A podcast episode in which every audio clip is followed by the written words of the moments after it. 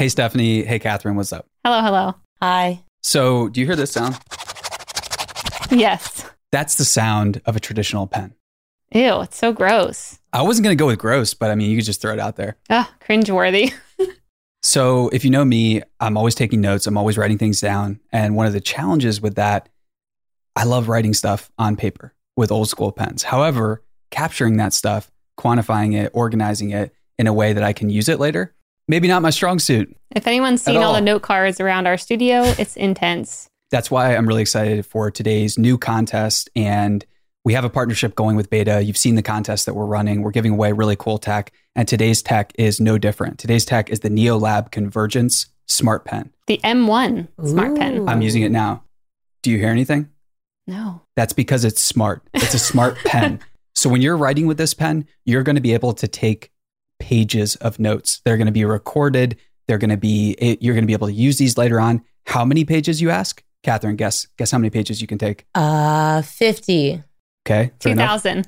1000 so just just with this pen it looks like a normal pen uh, i love that it's fluorescent i love that it's bright and i can't wait to start using this more so it connects to your computer or your uh, android or your apple device via bluetooth and i'm really excited to just start yeah getting that you know keeping that tactile experience going but also being able to record stuff better Agree. We're giving away two of them. One of them we're trying out. So make sure you go to mission.org slash giveaway. when you enter, you're going to get one entry to win. You can get more entries by referring more subscribers to our daily newsletter. So stay tuned, and we have more contests and more great content in the works. I was like perfect in college. Like I was like, why why isn't this like the magical Harry Potter pen riding into like, you know? And now it's true. That's so crazy.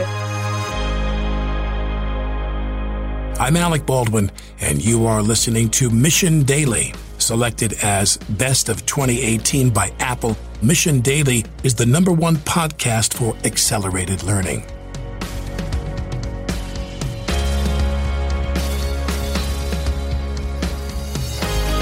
Hi there, and welcome to Mission Daily. On today's episode, we have Sean Whiteley. Sean is a serial founder with over 20 years' experience in the enterprise software industry.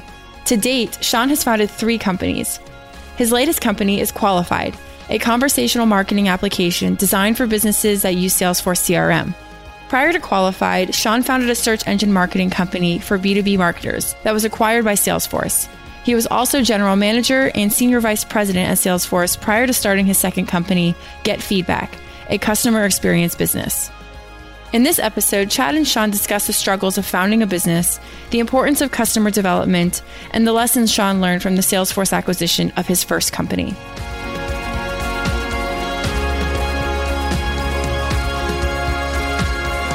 Sean, thanks for joining us. Yeah, great to be here. So you're coming over from Los Altos Cells. Yeah. Uh, how long have you been in the Bay Area? I've been in the Bay Area about 20, a little over 20 years. I was, uh, I actually am from Virginia. I grew up in Virginia, spent a bunch of time in the Northeast, a little bit of time in Europe, started my career in LA, and then uh, ended up in the Bay Area and never left. Would you uh, start your career in in LA? Whew. As a consultant, my first career, I played soccer for a while before, and then uh, sort of uh, after a moment of clarity in Grand Rapids, Michigan, where I figured out I needed to figure out something else to do. Um, Can we hear that? It sounds like a story. it was just, you know, I was, um, you made most of your money playing soccer from camps. Okay. And I remember seeing a guy who at the time I thought was older, and he was a lot younger than I am now, um, who was stressed out about getting back and, you know, getting back for camp and his ankles were iced. And I was thinking, not sure that this is the path. Yeah. And, uh, so I, you know, freaked out, you know, went back to grad school, moved home, and uh, I started going to school at night. And I got an, actually an internship at America Online. This was in 1996. oh wow. So I had Sean at AOL.com.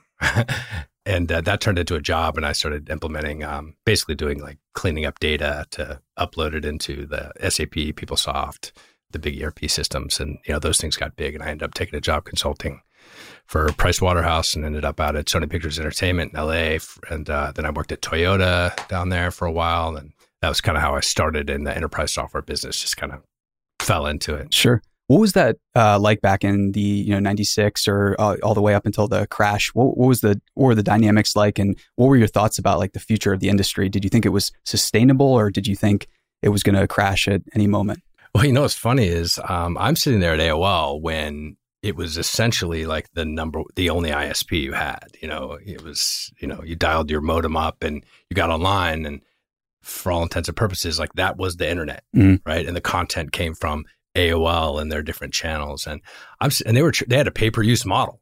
I mean, I was Right. too young to appreciate this, but people were paying per minute to be on the internet. You know, Which is was- crazy thinking back. which is completely nuts.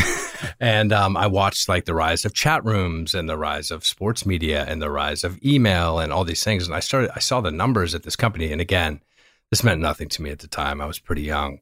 But um, I actually wrote a paper on it uh, in grad school, and my professor hammered me on it. And he said, you know, America Online is not representative of a typical business. You can't you can't take lessons from this business because it doesn't apply to the real world. And I remember being bitter for a pretty long time that I got beat up on this paper. I, always wish Isn't I could go a- back and tell him like, hey, uh, It's a public company and it's uh, no, very much was- in the real there, world. There was only about a thousand people there at Oh, this wow. time. Yeah, a thousand people. It was in Tyson's Corner. It was Yeah. before it before anything happened. Yeah, Steph and I are uh, both from Maryland, so we knew. Yeah. Uh, yeah, I can remember grabbing those CDs at the grocery store and uh, like, yeah. this is awesome. We're Yeah. playing World of Warcraft online. It's going to be crazy. yeah, yeah, Um, absolutely. So after LA, you go to grad school. What do you study in grad school? And uh, you, men- you mentioned that paper. Can you expand on your experiences there and uh, what was next? Yeah, I mean, you know, school school was tough for me. I wasn't uh, the classroom learning environment wasn't wasn't great for me. It wasn't a good fit. Um, I'm ADD. I'm all over the place. I switched from one thing to the next thing to the next thing really quick, and the classroom environment wasn't great for me. But I did have some really interesting classes. I mean, most of them were business classes, but some of the things that kind of fascinated me were sort of the um, the organizational side of business, right? Like team dynamics and team building and leadership and things like that. And I always thought that was kind of really interesting because I think a lot of that stuff, a lot of those principles are still relatable, Sure. um, unlike a lot of principles that kind of went out the window a long time ago. I mean, the basics of business, right? I mean, it's funny being in the Silicon Valley, sometimes you forget that, you know, you're supposed to be profitable. You're supposed to make Yes. more money than you spend, Right. right? Um, we live in the world of growth Right. where, you know, people create value through growth as opposed to EBITDA margins, right? Um, Yes. so, um, We've had a couple of people tell us, you know, don't focus on revenue because then you can get dinged on that when you're, and it's just the most absurd type of advice in, in the world that I've only found exists here, right? Because you Yeah. go you go outside of Silicon Valley and you try that Yeah. advice in like a local the chamber of commerce or something, and you get laughed out of the room. yeah, no, absolutely. I mean, it's it's funny. I mean, it's a, it's such a bubble. I mean, I remember the first when we first got acquired by Salesforce. I remember I, I I'm a strong believer in trying to walk in another person's shoes. I think that you know being empathetic is is really important as a, as an entrepreneur to really Definitely. understand the people and their life and their challenges and their problems. And so I sat on a call and I remember going in there and it was about you know, cloud computing and you know, it's a new software delivery model and it's about moving to the cloud and you know, multi-tenancy and all these kind of things that in a Silicon Valley we, you know, at the time were were top of mind. And the first call I got on, I realized like, wow, this is these are people that run their business in spreadsheets. Like there was a guy from Birmingham, Alabama, that was a bait shop. And he was just trying to get out of spreadsheets Right. You know, into like an app where he could have, have some reporting. And it was, it was really basic. That was like a lesson to me that don't, don't, don't get too stuck here Right. in the Silicon Valley, right? There's a lot of greatness and I love it here. I, I love the dynamic here where risk is rewarded and Same. arguing is okay. It's a good thing. You know, it's not personal. You're just trying to come up with a better solution. So I identify with a lot of the qualities that are here, but I also realize that this is not representative of most of the world. Right. And uh, you mentioned earlier that you supplemented some of your learning with the sabbatical, where you took a year and a half off uh, between. Was that the second company? Yeah, after we after we sold our second company, we took some time off. You know, we were um, just needed some time, so we all kind of took off and did our thing. I've got I've got two little girls, and uh, my wife has a you know a very intense job, and she was kind of new to that job, and uh, it was a good time for me to sort of bring some balance, a little bit of balance back to the family. So I took about a year and a half off, and I spent a lot of time cooking. I took a bunch of knife skills classes. I spent a lot of time with my girls, did some stuff around the house, and you know, after a while, um, kind of got through a lot of that stuff. And it's funny. It took it took about six months to decompress. You know, I mean, after a while, you're checking your phone and Right. sort of like, yeah, there's a sale at Baby Gap, and I wasn't wasn't getting any, you know, real real real important emails. And then it dawned Right. it dawned on me that like I don't have something hanging over me that I should be doing. And then I sort of just all of a sudden decompressed and. Yeah. It was interesting to to watch my my wife go she was really going hard. And when you take a step back and you relax and decompress and then you watch the pace that she's going, Right. you know, I was kind of on the sideline, just kind of enamored with, you know, her drive and, and what she was doing. And in that time, you know, it, I, I was just more present, more present in everything. You know, you, you like to, you know, you get home at night and you have, you know, it's not, it's not all the time where you can say, okay, I'm going to be present and my kids are going to be present for these two hours before they go to bed and I get home. But when you're present all the time, you can have these kind of organic, great times together. And um, I think that was kind of the best part about it. But we, we would connect every couple months and we would get together up at my business partner has a, a small vineyard up in Healdsburg and we'd get up there and before we drank too much wine, we'd always come with a framework to pitch ideas about what we're going to do. And it, it wasn't strictly B2B. It was a lot of things. And we had a framework for pitching it. You did a benefit statement and a positioning statement and you talked about what's the TAM and and usually, you know, you're halfway through it and you're getting laughed out of the room, which is fun. but um, Yeah. we we just kept coming back to this concept of, you know, there's so much automation that's happening. There's so much change. There's so much data. How is this going to impact the way that people work? You know, we just kind of kept focusing on these different sort of solutions that involved helping companies like really kind of figure out like in reality what is automation good for and you know where should you be spending your human resources like your human calories are your most expensive right you pay their w2 you pay for their real estate you, Sure. you know they're expensive but they're also your most powerful Right. so how do you kind of map people to your most important prospects and your most important customers and how do you leverage automation for all of the other things so you're kind of getting maximum efficiency across your business So was that the genesis then of Qualified? Did it start in one of those pitches at the vineyard or where did that start?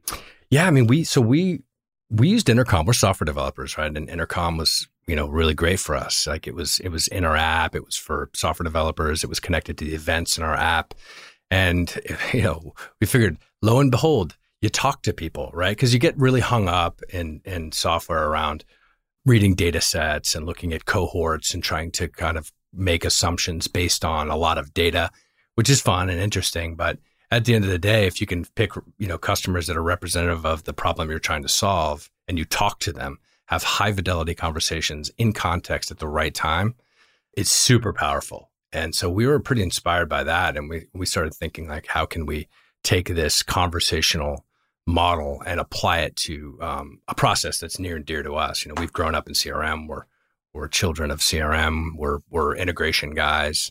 And um, we started thinking about like how can we solve some problems through real time conversations, and um, that's kind of where we ended up. But at the end of the day, we also realized that you know it can get pretty noisy, Mhm. right? Which is why we ended up with the name Qualified. So you know the whole idea is that you use data to qualify who is good fit for a conversation. And for everybody else to get automation, but you know it's not it's not an easy thing to do. It's it's hard that it's hard to scale that across you know your sales and marketing process. So Right. it's uh it's it's the beginning of something that we think is representative of a very different sort of demand generation, a very different sort of sales automation. It's it's going to be very different over the next ten years, Mhm. and we think actually for once we're we're early. Uh, Right. A lot of our companies we've kind of gone in to a pretty established market where there's established pricing, there's established feature sets. You know, this time um, it's pretty early, so it's it's it's a different sort of experience. We're um, we're having a lot of fun being early for once and like trying to figure things out with people as opposed to trying to catch up to someone else or differentiate based on something. And that was something we talked about earlier before we started recording was kind of how you and your team were investing in just having tons of conversations, tons of customer development talks with uh, clients and prospective clients. Could you talk a little bit about customer development and uh, how it's helped you in your, your three companies? Yeah, I think we've realized each, you know, every at every company we do, we do a retrospective after the business, and we've sold our first two. So um, one of the things we did when we took some time off is we did a retrospective, and we looked at all of the things that had worked, and the even longer list of things that we had really messed up. In that retrospective, you know, we talked about like you know our ASP and sort of how how we did you know a lot of different things in the business, but um, customer development is something that like you just can't do enough of it. And now that we're we're older, we have a bigger network. A lot of the people that we've worked with in our past jobs have gone on to be CMOs and they've gone to be in leadership positions at companies. And the nice thing about that network is that we can go and have the very high fidelity conversations with these people. I mean, we've we've gained a lot of trust. They know that we're we're not trying to sell them something they don't need. We're really just trying to learn about their problems and um, make sure and, it's a fit, right? Because in the early sure days, you can't fit. take on big enterprise clients when it's not a fit. No, it's uh, that's not a recipe. I don't think, anyways. Don't have too much experience with it, but it seems like it would be a recipe for trouble. Yeah, it is. I mean, you know, that part of you know, part of building a company is like that sort of trying to find your product market fit, right? Sure. And figuring out that is a is a big part of success or failure at a software startup. But customer development is just something you just can't do enough of. I mean, you just can't have enough conversations. And we've we've taken a very different direction this time based on how we've done things previously. We're we're we're selecting companies that we think represent our our ICP, our ideal customer profile, based on some things that we have in a in a doc, and we're we're hand selecting them, and we're working really closely with them you know we're we're asking them to use our software we're asking to sit with them and mm-hmm. get feedback and help them them give us the feedback that we need to iterate on the problem that we're both trying to solve together. So it, it's a little bit different you know you typically you know you um, we just did our first financing and typically once you do your first financing your seed series you're you're in a race because you want to you know get to a certain ARR before you raise again. Mm-hmm we're a little more patient this time because we know that when you when you do have the best product in the market, it's a lot of wind at your back, and we love to we love to do this. So I, would say that like the percentage of our time we spend doing customer development has just gone up exponentially every company we do. So you mentioned your first financing. If it's okay, are you able to share any details about how you're thinking about selecting capital partners yeah. or uh, things like that? Because now you know startup, or I, sh- I should say company number three. I'd imagine you have some wisdom there. Uh, I don't know if it's wisdom. You know, we've bootstrapped our companies um, historically, and this time we did the same. But um, this problem we're this problem we're going after this time is is bigger. It's more capital intensive, and we need some money. Sure. And it's you know, that's always an interesting journey because there's a lot of money in the valley right now. There's a lot of money, and um, Dare, we, dare when, we say tourist? Yeah, some of it being tourist money. yeah, I mean it's it's uh, it's different than it's ever been. You have people who are kind of coming down in the size of rounds that they want to that they want to lead or participate in. You know, at the end of the day, it's been interesting because a lot of times, like a VC, a VC is looking for multiples, and an entrepreneur is not necessarily looking for that right away. So the interests are not aligned out of the gate sometimes in terms of like you're not aligned with your investor. We got really, really lucky we actually someone we know very well, someone we've worked with, uh, Alex Bard from from Redpoint Ventures. We have a long history with him. Um, we have a lot of respect for him. Uh, he knows us really well, and we know him. So um, we did, we decided not necessarily to select you know a firm, but we selected a venture partner specifically that we wanted to work with. Um, and which that, is so smart because the you know the best partners are highly sought after. So there's not you know with average tenure being I don't know what it is. Let's say 24 months. You might want to make sure you pick the right partner. Yeah, because yeah. the firm.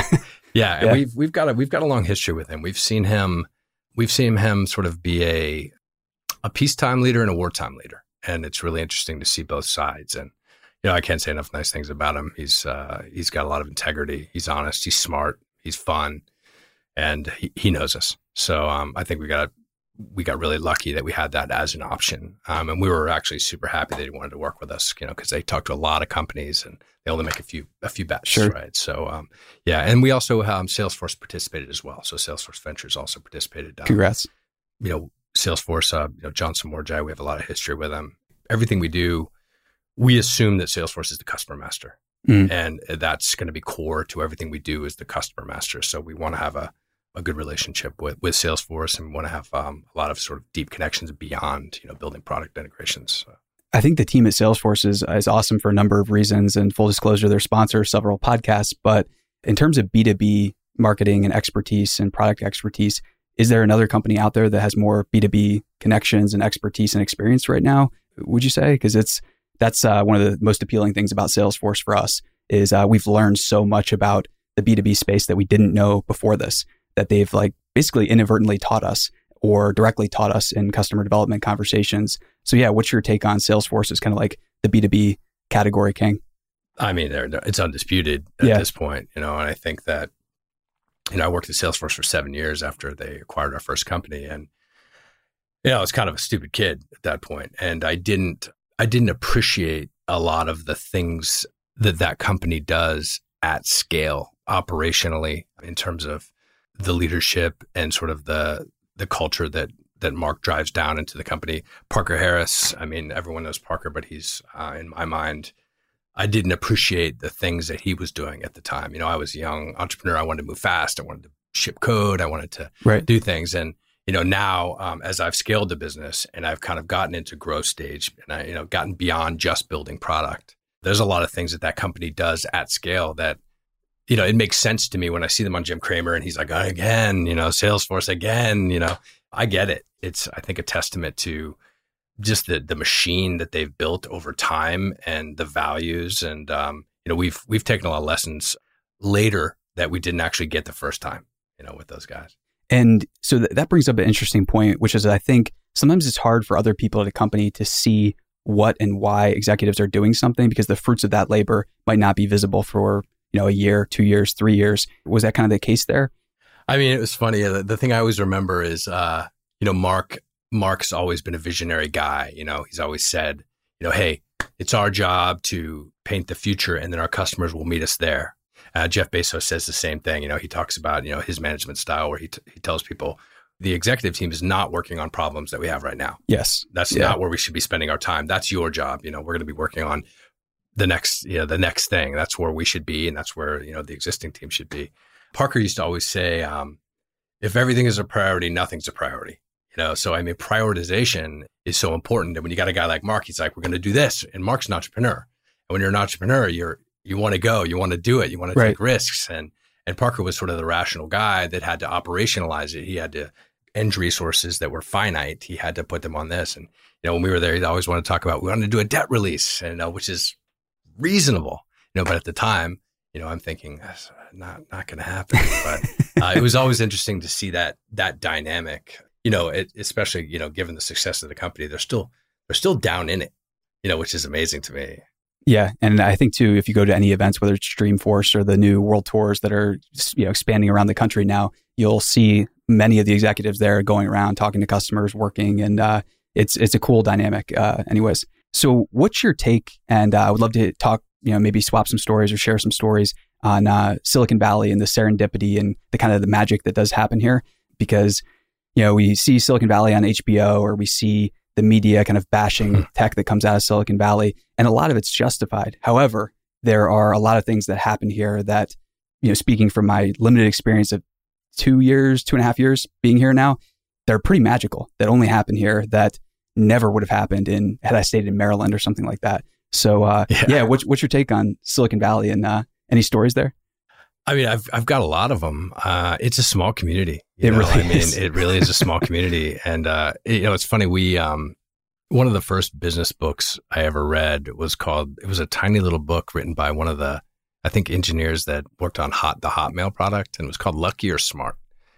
And you know, essentially, it's funny. It's it's we- we make decisions. We always turn everything into a mini cost benefit analysis. You know, all decisions, but we also make decisions in a way that will maximize our potential to get lucky because it takes both, right? It takes hard work, it takes making smart decisions, Right. and it takes a little luck, right? Staying alive long enough to get yeah, it takes a little luck. Yeah. And um, you know, that those things happen here. I mean, our our first um I mean, the first story that comes to mind for me is uh, I think I was talking about this when we were getting started. I was at the Odeo, Yeah. uh, you know, which was Evan Williams' podcasting company. A little early, as it turns out Yeah. um, they had uh, free beer. So I was there, and we, my business partner Kraig and I, just had started a company, and um, you know, we had just gotten our Vistaprint cards. You know, I think three cents a card. I mean, you couldn't even hold it out straight; it would kind of flop over when you gave it to someone. And I was sitting there um, at the thing, and I had just heard a Twitter pitch from Biz Stone. Didn't get it. I thought pub sub sounded like a stupid idea, just like I guess many people did. And I was at the keg, and a guy asked me, "What what are you doing?" And I said, you know, for the first time, I think it was the first time I said, "I just started a company," which meant like we we had incorporated. Sure. And uh, he said, "Well, what are you doing?" And I said, "Well, we're trying to basically create a keyword arbitrage tool that helps companies manage their pay per click across. At the time, it was Hotmail, Yahoo, and or sorry, it was MSN, Yahoo, and Google. And uh, very quickly, we realized it was Google was kind of the important one. And he said, "You don't say." He said, "I just came here from France. His name is Patrick Chanezon, and he said, I'm tasked with building a business API for AdWords." So we were the first company to get ad, uh, access to the to the AdWords API, Wow. and that was just just happenstance, just Yeah. random, you know. And like it's only only that stuff happens Yeah. uh, in the Silicon Valley. It's just That's it's just incredible. small community. And uh, I would love to hear more too about history because you were mentioning that you had an established history with the uh, venture partner that you chose to work with at Qualified, and that you have a uh, long established history with your co-founders and some of your team.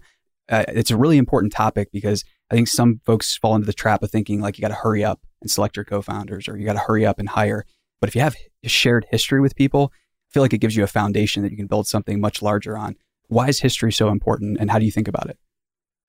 I mean, it's. I mean, first of all, I consider myself extraordinarily lucky because, yeah, choosing your co-founder and the first employees in your company. I mean, you're not going to make more important choices, and not everyone is um, in that position to do that because you know, in your life, it, it's hard to for two people to be in the same spot at the same time, to be in the same mindset, to be to have their life in the same place that they can actually Sure. invest so much in something together. Kraig Kraig Swensrud and I have been working together for 22 years. Uh, we've been at six different companies, three of our own. We met at a company called webMethods, where we uh, we did integration infrastructure. He was an SE in the West, and I was an SE in the East, and we met. And we ended up on a proof of concept together, and we ended up just really liking each other. After a while, we we started our own company together. When we got bought by Salesforce, uh, the first engineer we found was a guy named Bing Yang, and he's he's still on our team today. And the second engineer we found was a guy named Gopal Patel, still on our team today. So we've been working together for a really long time. And the advantages you have there is there's there's there's no uncertainties. Bing and Gopal have a special dynamic. They work together so well. Their chemistry is so strong that they're a lot more powerful than having two good computer scientists. Kraig and I have been working together so long that we already know when something is a better fit for one person versus the other. We already know. So there's um, it just makes you more efficient. Right. And you know, at the end of the day, we actually really enjoy each other's company personally. And if you're going to spend so much time together, it's great. So You might as well um, have fun while you're doing it because yeah, I mean, I've I've been I've been blessed to to have been working with these guys.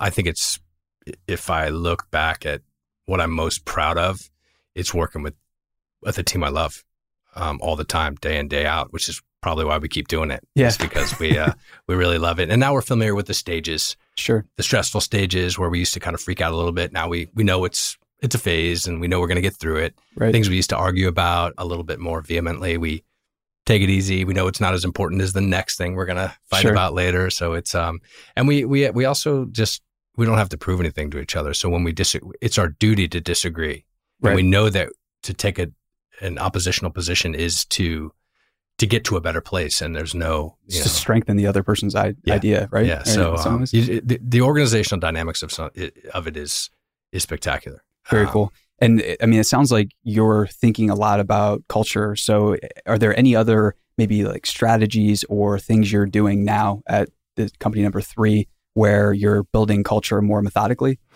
Uh, yeah, I mean, we um, we just hired our first woman, and she's amazing, which is always interesting when you're a startup of a bunch of guys in a room, which a lot of them are. Yeah. And um, we hired our first woman. She's amazing, and it's funny. She's uh, I think we we're making a conscious decision to to hire people who don't look like us. Yeah. we think that that's the the right thing to do, and um, there's so many talented people in the area.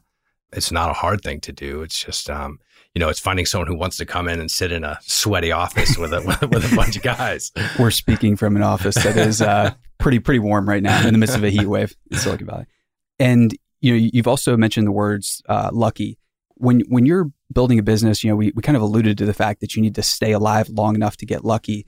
How how do you think about that? Because it's it's it's one thing to use the word luck for a lot of things, but it's also in reality, you know, the result of mitigating risks as you go, right? You're you're continually reducing the amount of risks so you can get that upside exposure or have a chance at it.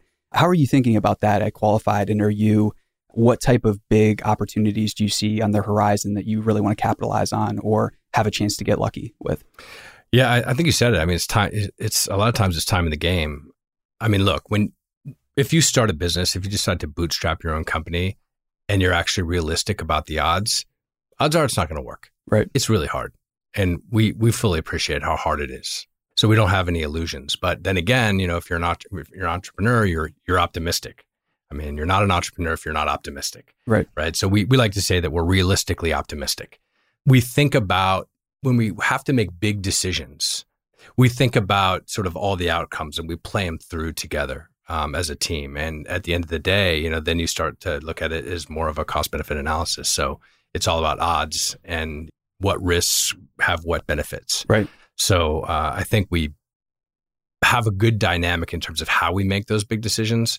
But like you said, you know, look, you got a burn rate and you're on the clock. So it's sort of about finding that balance between learning as much as you can and finding your product market fit as fast as you can and building product in a way that doesn't that doesn't inhibit you from actually making money but not making money in a way that's going to somehow impact your your product roadmap and the, the right product roadmap so it's it's a lot of balance you know it's finding that right balance and figuring out like how much time something should take how long you should be working on something before you actually try something else um, how how fast you start to grow the company. Because you know the thing that is always this is my third company that still amazes me how much time it takes to do fundraising.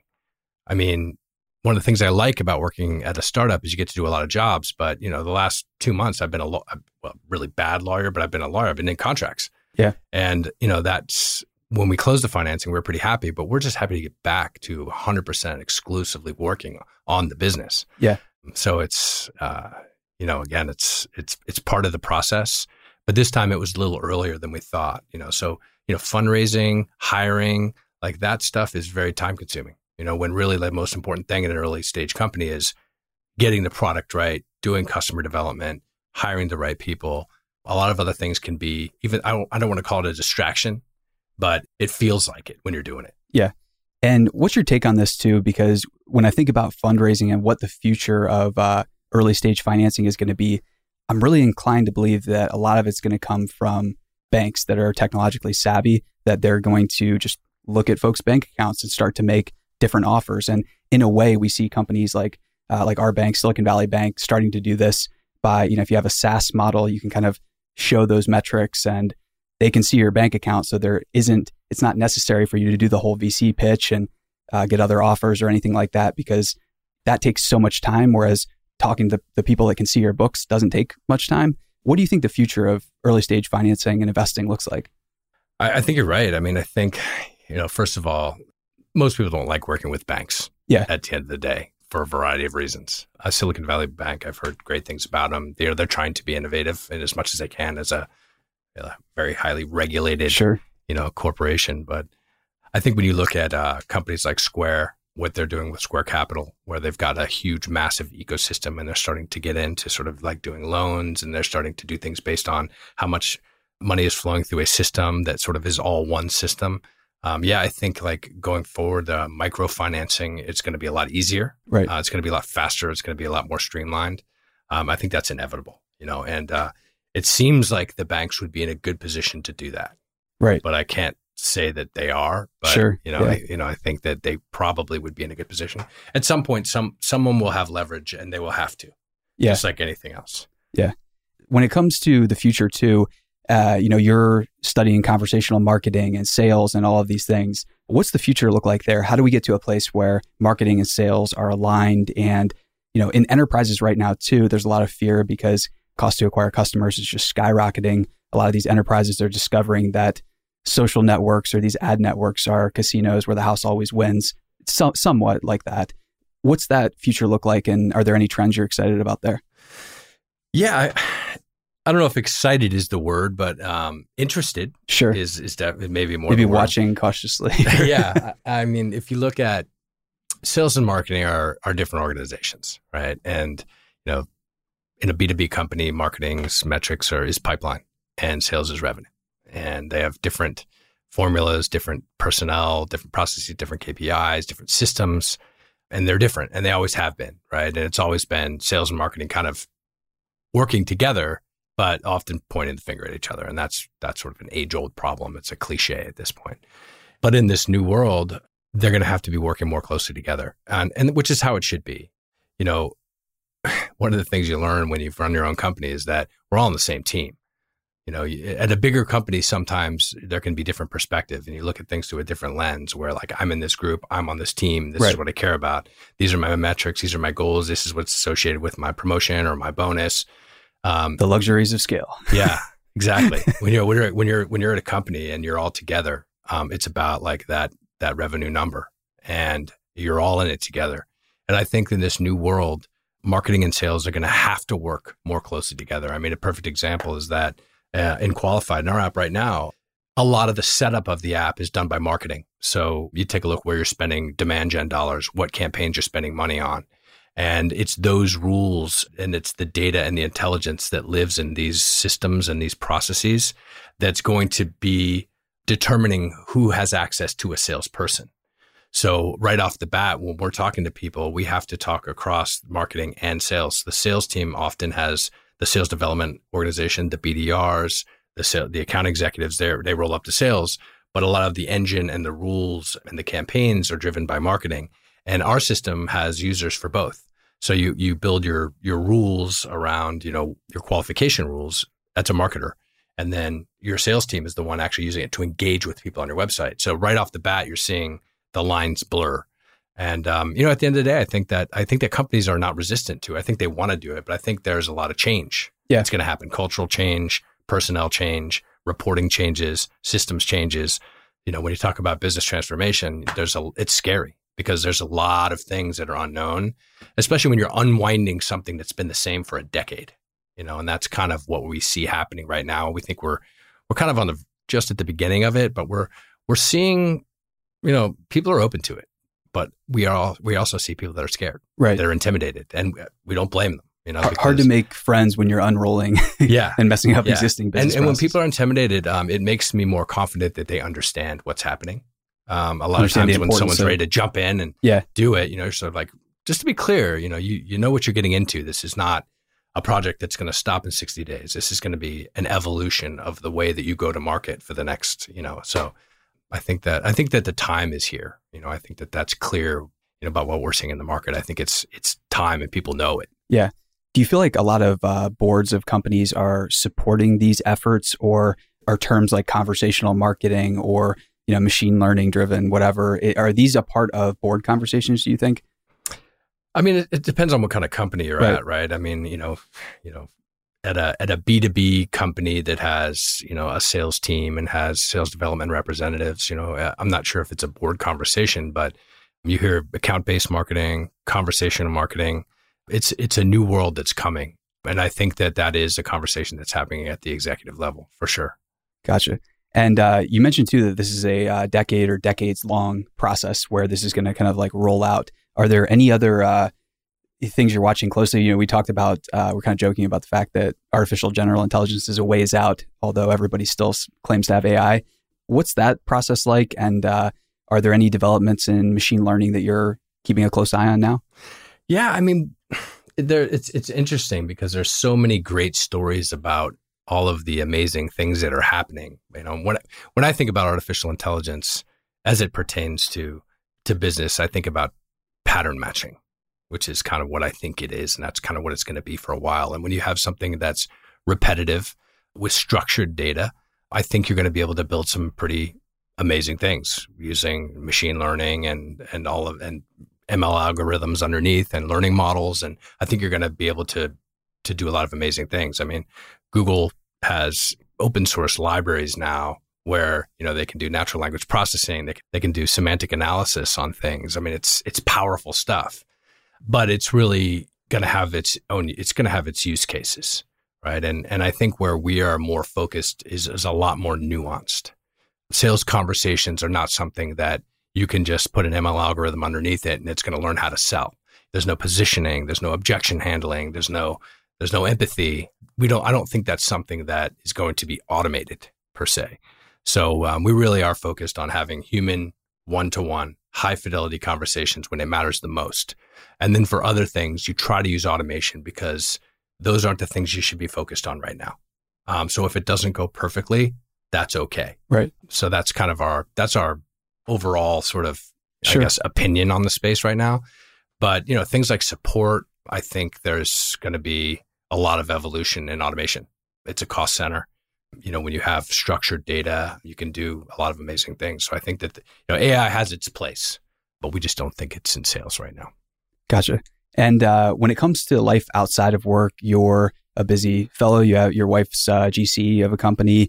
Uh, you have two daughters. You have two boxers. What? Are, yeah. What are you doing outside of work for fun? How are you uh, recharging these Yeah. days? I I get very grumpy if I don't have some outlet. And uh, uh, right now it's tennis. I, so I picked up tennis at 45, and I'm terrible, but I love it. I- love I love to pick something and and learn about the game, the strategy, and how to get better. I love to sort of pick something and um, start at the bottom and then just work my way up. And so I started uh, tennis a couple years ago, and I've been I've been playing tennis ever since. So I try to play in the morning and then get a good workout in before work, and then um, that's ac- the only thing I'm doing right now besides besides working. Nice. Any trips to vineyards? Are you reading? Are you watching a series? You know, you mentioned podcasts earlier. What are your media and entertainment experiences like? Yeah, I mean, ever since you guys got me hooked on, uh, you, you guys really did. I mean, like Ian, Ian lit a fire. You know, like I said, Kraig and I watched Ian go, Awesome. and uh, you know, we were inspired by him, and actually, we've been inspired by your company. So I've been, you guys, Thank you. You guys lit the podcasting fire in me. Thank you I so much. yeah. apologize to Amazon. I'm sure they're going to get by without me. uh, but uh, you know, my Audible subscription is I've got credits just stacking up in Audible. Yeah. yeah. I've been listening to actually all your podcasts, and I've been also listening to the Rogan Experience quite Yeah. a bit. Um, like I said, I've got a commute, and um, I've got a podcast going all the time, and it's um, it's great. I mean, not all of them are great. I mean, I found it's funny. I've found a lot of them. I've learned a lot about your business, I guess, and, Sure. and figured out like the first podcast I did. You know, I'm not sure that I was sort of in the right mindset. Uh, I gotcha. Um, yeah. But I think that uh, It's kind of tricky, right? Because there, the rules haven't been written yet, and there's like a lot of flexibility. And sometimes in areas where there's not, there aren't constraints, it's hard to figure out how to be creative in the right ways. yeah, Um, I mean, for you guys, it's also it's product market fit, right? It's like who's who's going to be interested in this conversation? right. Like who's Yeah. got any interest whatsoever? Like if if half my family they they probably won't even get through this podcast Sure. because Yeah. they they they're bored out of their mind, right. right? but Um, which is, it's still a great, great thing for both of us, though, because these uh, conversations, if done right, can be very, very evergreen. And not only be evergreen, but we've found too that they're shared by the right people. Like the right people are just able to find these. So that gives us a lot, a lot of hope when these spread through word of mouth and direct recommendations. Um, so that's a really exciting, I, I think, thing about media because there's there's no friction here with podcasts too. It's not like you know your company's e-learning platform or this subscription that you got to share a license with a friend or anything like that. It's like there's no barrier to, to just dive into the media. So Yeah. um, yeah, absolutely. what about fiction or nonfiction? Are there any type of stories that have really like inspired you? Maybe as a young person or maybe as a, a teenager, you read a, a sci-fi series or something like that. Any any books like that come to mind? You know what's funny is I I just busted out the Choose Your Own Adventure books for my daughter. Um, Classic. she did not like them at all. Uh, that hasn't worked. Uh, they're still still they're still pretty much ninety percent unicorn and Barbie. Um, but you know the I did start reading some autobiographies or listening to them on Audible before I left for for podcasts. Shoe Dog, Phil Knight's autobiography was, you know, as an entrepreneur, it's it was it's just always great to hear someone's story It was that great. has a journey like that. Yeah. I also read Andre Agassi's Open, which was really phenomenal, and I've uh, heard that's great. and I also thought the the hard thing about hard things was really good too. Yeah. Um, as as someone who's kind of getting get a little bit older and more experienced, uh, it was great to hear someone look back and and kind of recount the things they did and you know how they could have done them better. And you know, was, I think I thought it was just written from a real position of honesty. Definitely. Did Ian tell you the uh, Baldwin story yet? No, Speaking of Phil Knight, okay, so the first time we uh, worked with any celebrity for narration on, on our podcast, uh, it was Alec Baldwin. We submitted an offer. You know, he accepted. He was excited about the project, and we went to work with him. And uh, you know, he shows up to the studio, and he uh, he likes to get in, and you know, not not too much conversation or anything. So we kick it off, and it's it opens with, and this is right after you know maybe there's some things you heard about in the news, like right after that happened, where he was in the news recently. Yeah. And uh, so he sh- he shows up, and we have a videographer there. And the first thing he does is point to the camera and is like, "I didn't, I didn't agree to this. I, I didn't know this was going to be here." And so we had to get flexible. It, w- it was in the contract, however. I don't think that message got to got to Alec. And so after that, we waited about four to five hours before we had any idea of what was actually going on because he just jumped into the script, started reading it, and he was just he was just plowing through it. However, we didn't know like if he liked it, if he anything really. So Ian and Alec are in this uh, this old the whole story is way too long to tell, but this is a condensed listened. version. I listened to the episode. oh, okay, awesome. I did. Awesome. I heard it. I heard it. Yeah, so we're, He's we're a busy guy. I- I- super, super yeah. busy. So we're in this little studio and Ian's recording with him. And uh, finally, after it was like four hours, he puts the Phil Knight story down because we'd written this story about about Phil for the story podcast. And he just he puts it down and he's like, I like these. I like you guys. He's like, these are great. and then after that, it was like an instant, an instant change. And it was uh, tons of rapport, great conversations. Yeah, he was like, we got to work on something together in the future. Like, let me know. And it was, it was great. However, there was this like whole uncertain, you know, period or whatever. But yeah, just a fun story. Ian will tell you the full version sometime. Well, he, But, uh, he he warmed up because I mean, you know, it appeared that he was right at home. Yeah. uh, in here in the podcast, and I was, you know, my, I guess my takeaway is how busy he is. You know, he's working on so many projects. Yep. Yeah, did, it, it probably would have been more interesting to. I'll listen to it again now that I have the backstory. have uh, just ask Ian for the the full uh, the full download sometime because we were like we were just on pins and needles. We were like he's he's just gonna like put throw these scripts down and walk out. We were sh- we were sure of that, and we're not like we were like really worried about. It. We're like that's probably what's gonna happen. So let's just well, it's funny, but when I hear his voice now, my my wife is doesn't. She's got a huge brain, doesn't turn off. So she's she uh she has calming things that she does. Right. For me, I play tennis, and it it gives me really good balance. You know, when I don't have something technical to focus on, you know, whether it's it could be anything, but it has to be something. It could be like video editing. It could be tennis. It could be Sure. something where there's basically step functions of improving based on research and experience and trying new things. She listens to a couple of different Netflix shows. So one of them is 30 Rock. So I, I have Alec Baldwin is like in my dreams. It's playing on an iPad, a hot iPad resting on my head in the middle of the night. which And is then- always good for you. then- yeah, then the other one she listens to is Frasier. so I've got like I've got like Frasier and Alec Baldwin Yeah. playing all the time at night. So like they're they're kind of constantly on my mind. So it's, it was it was pretty cool to hear hear Alec Baldwin on your on your show. Very cool, Sean. Thank you so much for joining us today. We have to call it quits. Steph is waving me down outside. I got the uh, the next Oh, interview coming up.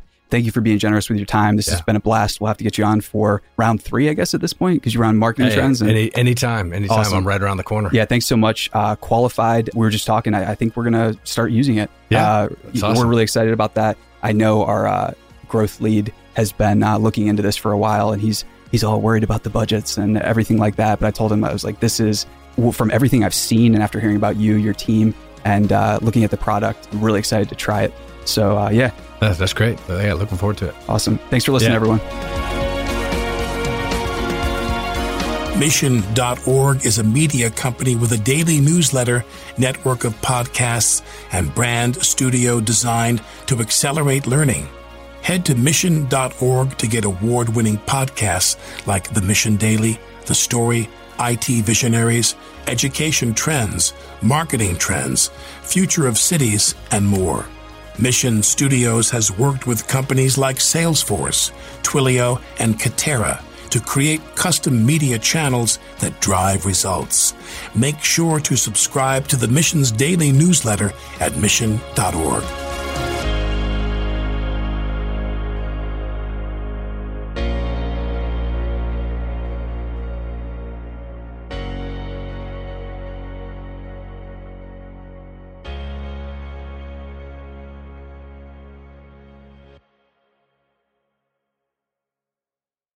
Hey, listeners, thanks for tuning into this episode. I hope you enjoyed it as much as I did. If you haven't already, please subscribe, rate, and review this podcast. It helps spread the word, and I would greatly appreciate it. See you next time.